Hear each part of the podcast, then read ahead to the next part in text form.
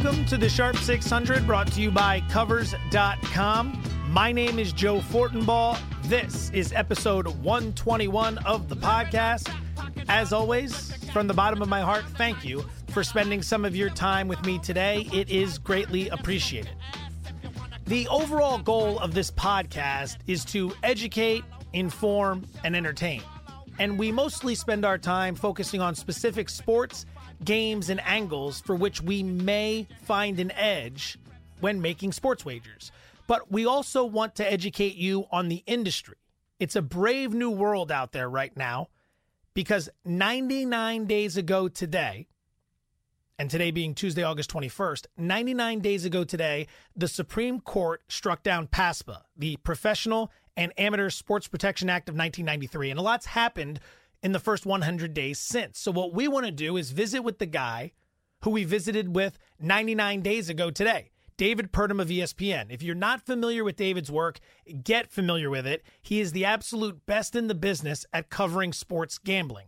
He is going to come on the pod in just a few moments and he is going to lay out an article he wrote for ESPN on Monday about a certain sports book that is banning sports bettors simply for winning and why we here in America should be worried about that. So, I'll let David tell you more about that in just a few moments, but a reminder for those of you getting ready for the NFL season, the college football season, go download the BetQL app. If you have an Android, you can do it at Google Play. If you have an iPhone, you can do it in the iTunes Store. BetQL, it's going to make you smarter. It's going to make you more organized. You're going to learn how to track lines, line movements, all that good stuff. So, as you get set for week one in the NFL, as you get set for Notre Dame, Michigan, and all the big showdowns in week one of college football, BetQL is an app you should have at your disposal. Completely free. Go download it now, the iTunes Store and Google Play. Vegas. Vegas. Vegas. He covers sports betting for ESPN and he does it better than anybody else in the business. You can follow him on Twitter at David Purdum. David Purdum joining us here on the Sharp 600. My man, thank you for making time to join me today. I always greatly appreciate our conversations. 99 days ago, the Supreme Court struck down PASPA, the Professional and Amateur Sports Protection Act of 1993. From a general perspective, how would you assess the first 100 days following the death of PASPA? It's kind of played out like I expected. Um, for everybody knows, we have uh, New Jersey, Delaware, and Mississippi are currently operating sports books. Uh, that those came about since the, the decision in, in May. Um, we're going to get Rhode Island, Pennsylvania, and West Virginia. Those are going to be kind of the next wave of states to offer it. Um, so we're moving pretty quickly. There has been a few hiccups and a few surprises. Um, I was very kind of surprised that some of the European companies that are coming in here and uh, offering, you know, kind of askew uh, uh, point spreads and prices and odds and big uh, on some of the things. Uh, that, that's been a little surprising. I thought people would more uh, complied more towards uh, the U.S. model, but that hasn't happened. But other than that, I mean, I think we're on our way to uh, establishing a you know a brand new legal sports betting market in the U.S. You know, to follow up on what you were just talking about, normal Vegas margins for baseball sides are in the neighborhood of around 2%. Yet the sports books you speak of in New Jersey, they're charging in the neighborhood of up to 5%. I get the economic principle of supply and demand, but do you see this as a bad look for the industry? Yeah, I do. Uh, I think it was unfortunate that, that that's what uh, FanDuel and DraftKings, their sports books, we're talking about here, and they've uh, you know transferred over from the daily fantasy world to this, and they've partnered with some European companies uh, to provide their odds and work with their sports books, and uh, we're seeing you know ridiculously high lines, uh, 65 cent margin on a baseball line every once in a while, and some other ridiculous golf props, and that was just kind of surprising to me that uh, they didn't get somebody more familiar with the U.S. market and what the you know business standards are here and follow that model. But like you said, you know they're trying to make more money, so the economics of it uh, that's what they're trying to go with. You mentioned DraftKings and FanDuel. They were extraordinarily quick to jump right into this brave new world we're dealing with. DraftKings was first to market with mobile wagering in New Jersey, while FanDuel has a brick and mortar location in the Garden State at Meadowlands Racetrack. Were you kind of surprised to see that these two operators pounced so quickly, considering the fact that they just completed a lengthy legal battle in which both were adamant that their daily fantasy sports offerings were not, by definition, gambling? I was not, especially with DraftKings getting being the first to the mobile. You know, they dedicated themselves from the beginning when they started. We wanted to have our mobile app up first. That was more of a priority to them to then having any sort of brick and mortar presence uh, which is pretty smart in my opinion as we look towards the future. So uh, I knew those guys were very modern thinking, forward thinking. So I thought that was a smart move. FanDuel has established uh, a brick and mortar place at, at the Meadowlands there in New Jersey. Um, so they're up and running too. They have not got their mobile app. You know, when we look at the gambling aspect of it and how Daily Fantasy for so long said we're not uh, you know, gambling. Sometimes I look at it, well, maybe the actual thing is that sports betting isn't gambling either. It's a game of skill. And maybe we need to draw distinctions between games of skill compared to slots or roulette or, or lottery when that is a true, true gamble. You have no control over those. We're compared to sports betting and, and, and, and fantasy sports as well. So it didn't, that, that, that, you know, I know that kind of rubs people the wrong way sometimes when they come out there and are so adamant, we're not gambling, we're not gambling. But I, I guess I'm kind of, um, you know, kind of it, it I, have heard it so often that it, it's kind of been normalized for me. Well, you make a great point because part of the responsibility of individuals like yourself, myself, and anyone else who covers this industry is to help usher it into this new era and to do it in a responsible manner. That's why I think you're the best in the business for this because of the way in which you report, the way in which you conduct yourself with such professionalism. But one thing we all need to do is is educate the public. And so many people look at this as gambling. Okay i can understand that but you try to go to vegas and hit 55% on your nfl picks for an entire season and tell me that's not a skill for those who are able to accomplish that mission. Yeah 100% agree. I mean there is no comparison to me between uh, you know, football, picking a point spread wagers, and pulling a slot machine. That's just a completely different form of gaming or gambling or whatever you want to call it. And maybe, like, you know, maybe the Daily Fantasy had the right idea. Maybe they're not gambling. Maybe sports betting isn't gambling. I certainly think Daily Fantasy is a form of sports betting. And I happen to know uh, one of the CEOs uh, of the companies we just mentioned agrees. So maybe that's how we look forward to this future. Hey, this is not a form of strict gambling where people are pulling slot machines or playing on roulette or scratch off tickets. This has more skill to it from Nevada and New Jersey to every other state that plans to legalize sports betting, what percentage of bets, you know, let's maybe call it five, ten years down the road, do you think are going to come via a mobile device, via on site at a brick and mortar sports book? Because it feels like while going to the book itself is popular, you and I have both seen this develop in Vegas over the last few years. All the guys we know, they download the app, they set up accounts, uh, uh, they're going to go for the convenience. It feels like mobile is going to be huge in this. Oh yeah, I mean, I think uh, William Hill in Nevada is already 60, 55, 60 percent of their bets are placed on their mobile app. Um, I continue to think that that will only grow.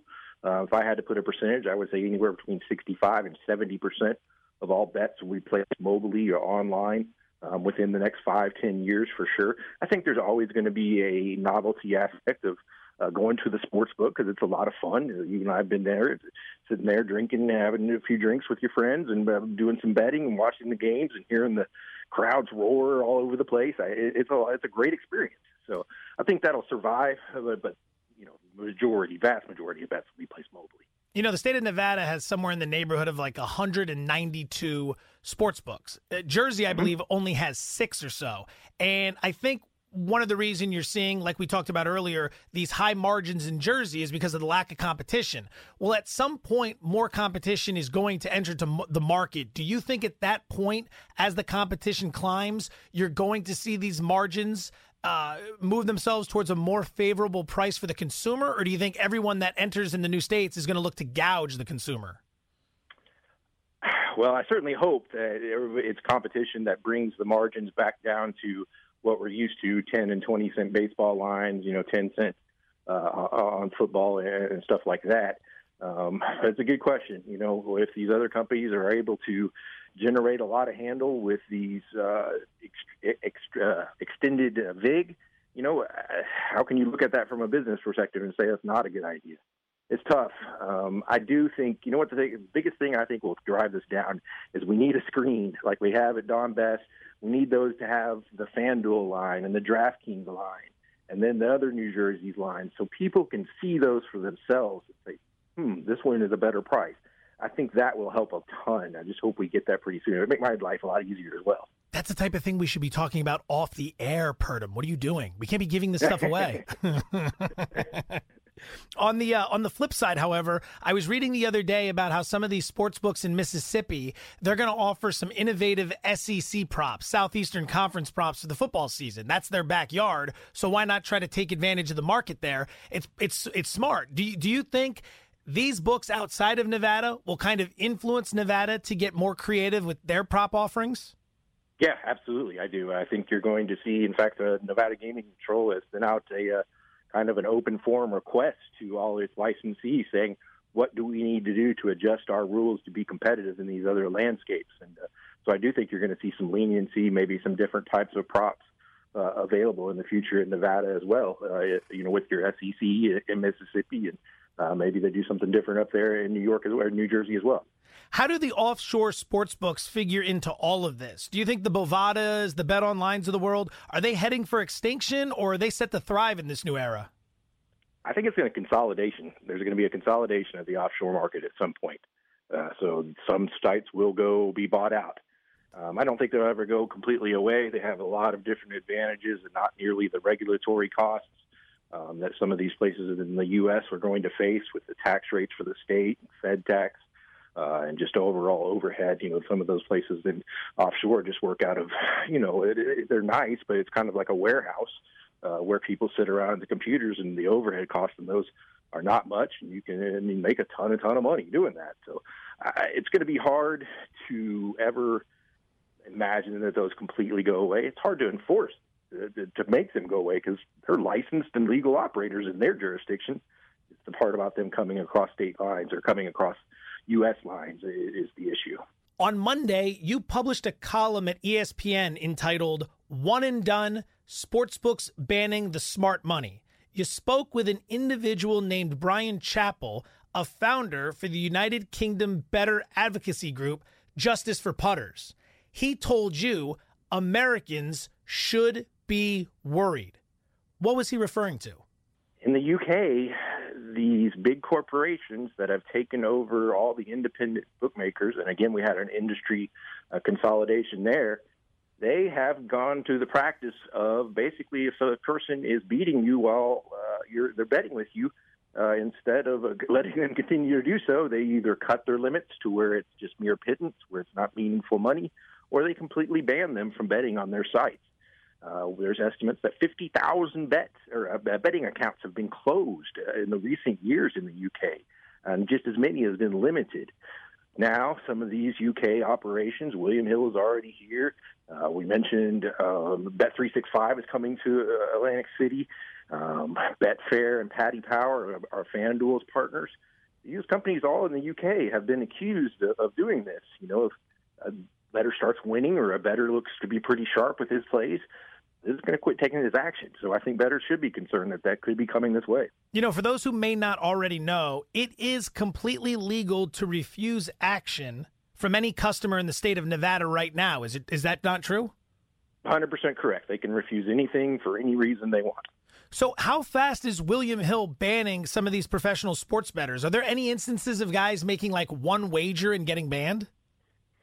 You know, I don't think I've ever heard just one wager, you know, but there's been some that have been very quick.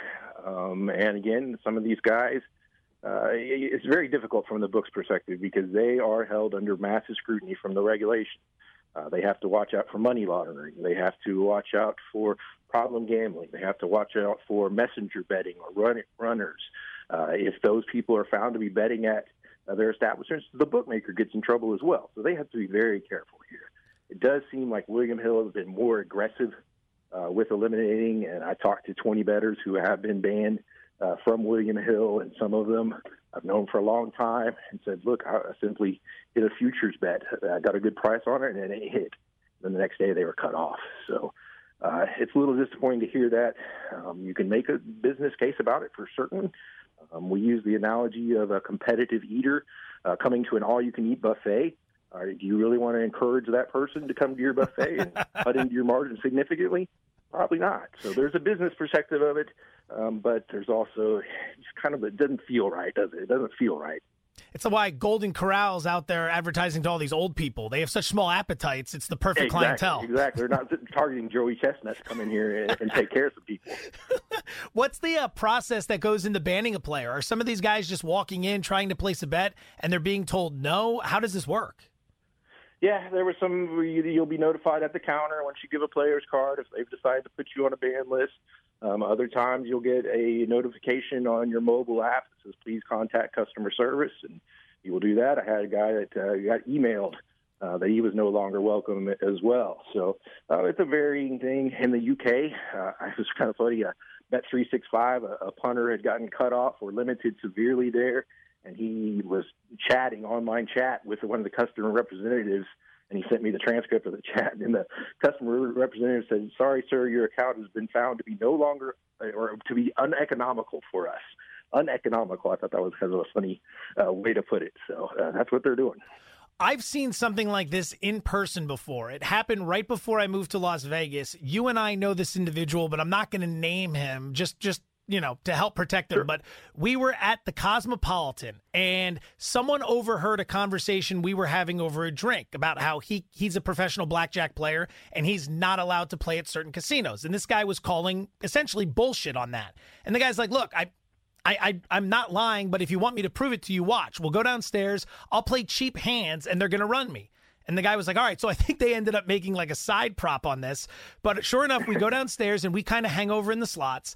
And he goes up and he starts playing blackjack. And he's playing like 20 bucks a hand. And he's not even winning. And sure enough, 15 to 20 minutes later, someone comes over, taps him on the shoulder, and he gets up and walks away. And they do it in such a polite fashion, too. They don't throw you out. They just say, sorry, sir, you're just too good for us. We're going to have to ask you to go elsewhere. It's amazing. It really is. It's it's a fascinating thing to think about because you can really see from the casino perspective. Okay, this guy is coming in here and he is beating my game over and over and over, and he is taking my money. Why do I want this guy in here? And you can either face the bad PR that comes out of it when a story like that comes out, and just be, you know what, I'm okay with that because the business, uh, my bottom line says this is a smarter move. You know, obviously, sports bettors are going to be very angry at this. They want as many outs as possible. They want as many options at their disposal as possible. But then on the flip side, the way you lay it out, no book is going to want to lose its license because of money laundering or some other shady activity that's taking place. So, is this a bad look for the industry banning winning sports bettors? Overall, how bad could this turn out to be? It's definitely a bad look. I mean, like I said, it just doesn't feel right uh, if you look at it from the bettor side, and it almost feels like discriminatory. Um, and what really bothers me about it, uh, from a recreational bettor like I am, you know, twenty dollar, twenty five, fifty dollar bet that I just uh, you know want to do for fun. But part of the fun of that to me is to kind of look around, try to find the best of the number, try to find a, a wager that I like, and, and try to win. And the problem I really have is that some people that have been cut off were simply doing that, trying to win. They weren't necessarily even winning, but they were just attempting, showing some sort of effort or going into their picks, and they got cut off. And I just don't think that's right at all. In your article, William Hill claimed that it's completely false to say they're banning people simply for winning. You know, based on everyone you've talked to for this story, do you believe them? You know, if you parse the, the, their statement out and you simply for winning. If you look right at that, I, I don't think I had anybody say uh, I was just I just won a bet and they cut me off immediately, or uh, it just didn't seem like it seemed like there's a little bit more complexity to it. Uh, maybe you won a couple bets and you got the best of the market, and that's what flagged your account. Uh, you got the best point spread, and so they uh, kind of tagged you as a sharp player. But there are so many people that uh, said they had been banned and you know swore up and down people you and I both know for a long time that weren't sharing accounts or doing anything like that other than simply trying to win and so that's that, that was unfortunate. I was a little surprised uh, that they kind of kind of strictly denied it. Uh, you talk to any other bookmaker, and they'll just kind of discuss it with you and lay out the business side of it. You know, hey, I, I just can't take this action because this guy's killing me all the time, and I just my volume's not enough to handle him, or, or whatever. There are some legitimate excuses, and I, I just kind of expected that's what I would get and hear. But when they went straight denial, it was a little bit. Uh, it stunned me, to be honest. You know, you're connected to just about everybody in the business. How do other Las Vegas books handle sophisticated winning bettors? Yeah, absolutely. Uh, everybody kind of has a different approach, and this is not just a William Hill issue for sure. Every bookmaker in town will tell you, uh, you know, that they've banned somebody for one reason or another. So this, I don't want to make it seem like this is only a William Hill issue. Um, you know, South Point is known to take sharp action. Uh, they think that they can get that action early on uh, use that to sharpen their numbers quickly.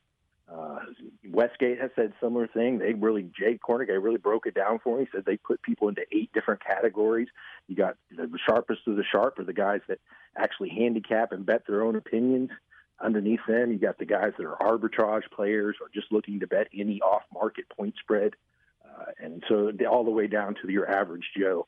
So it's interesting um, how they, you know, how different books approach it. Uh, if you're a sharp bettor, you think your information is valuable to the book, and you should be able to uh, win money off that information. If you're the book, you might say, "Yeah, but I can see what your information is when the pinnacle line moves a little bit. Uh, why do I need to take your money to do that?" Uh, there are different approaches to it, and it's a really, really interesting topic.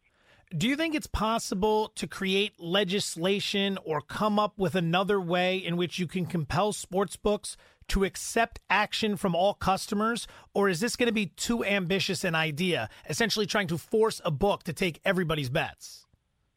You know, in Victoria, Australia, they've inter- uh, introduced something called a minimum bet liability. And for our bookmakers in that uh, state, if they want to keep their license, they have to accept up to $2,000 in liability on a wager on certain horse races. And I think that's a very interesting idea. You know, maybe our limits – our minimum bet liabilities maybe only four or five hundred dollars. Uh, and but if you want to place that wager, the book has to take it to keep its license. The other idea for a potential solution is an exchange. Um, some people aren't sure that it will uh, help the problem, but a betting exchange like a Betfair, or some people probably heard of Matchbook, uh, um, you know, that could possibly be a way where you know bettors can put their money up there, they can post uh, a bet, and somebody can match that bet and then the commission from the site, the commission just takes it off the off the top like a broker fee. So those are two possibilities that uh, we could look into, and I, I do hope we kind of look into this because I think we have a chance. Again, we're at the very starting point of this market. We're building from scratch, basically. So uh, let's let's try to think everything through and make sure everybody's voice is heard. Follow him on Twitter at David Purdum. The Twitter handle is linked in this bio to this podcast, so you can find it right there. And check out the article on ESPN entitled Won and Done Sportsbooks Banning the Smart Money. It is one of the best pieces that's come out on the industry in quite some time. David Purdum joining us here on the Sharp 600. Buddy, it is always an insightful discussion. Thanks for making the time today. I know you're busy. We greatly appreciate it. Thank you, Joe. Thanks for having me. Pay that man his money. Tremendous stuff from David Purdum of ESPN.com. If you are not following David, make sure you do it today. You're doing yourself a disservice. At David Purdum on Twitter. I'm at Joe Fortenbaugh on Twitter. Let us know. Do you think it's okay for sports books to ban bettors simply because they're winning? Simply because they've created an edge? Happens in casinos all the time with blackjack. You know, card counters, you've read the book bringing down the house and all that good stuff. And if you haven't, get it. That stuff is a fantastic read. That's a wrap for episode 121 of the podcast. We're back later in the week as we begin our college football previews. Thanks for tuning in, everyone. Be well and best of luck.